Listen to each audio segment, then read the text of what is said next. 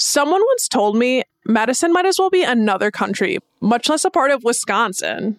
Is it all the protests at the Capitol? The fiery public meetings? The spicy craft cocktails? My bet? It's all the people who walk their cats. I'm Bianca Martin, and I'm the host of the new CityCast Madison podcast.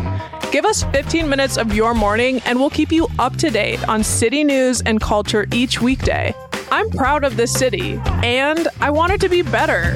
We face serious issues like systemic racism, unaffordable rents, and the fate of our democracy. But then again, we also have UW scientists unlocking the secrets of our universe and kids on unicycles parading down Willie Street. Here on CityCast Madison, we're going to talk about all of it with newsmakers, artists, business owners, scientists, and local weirdos. You'll even hear from our partners over at Madison Minutes, the daily local newsletter that makes your life easier. I think there's never been a city more ready for a podcast like this. So come join us for your daily dose of Madison. Find us wherever you get your podcasts.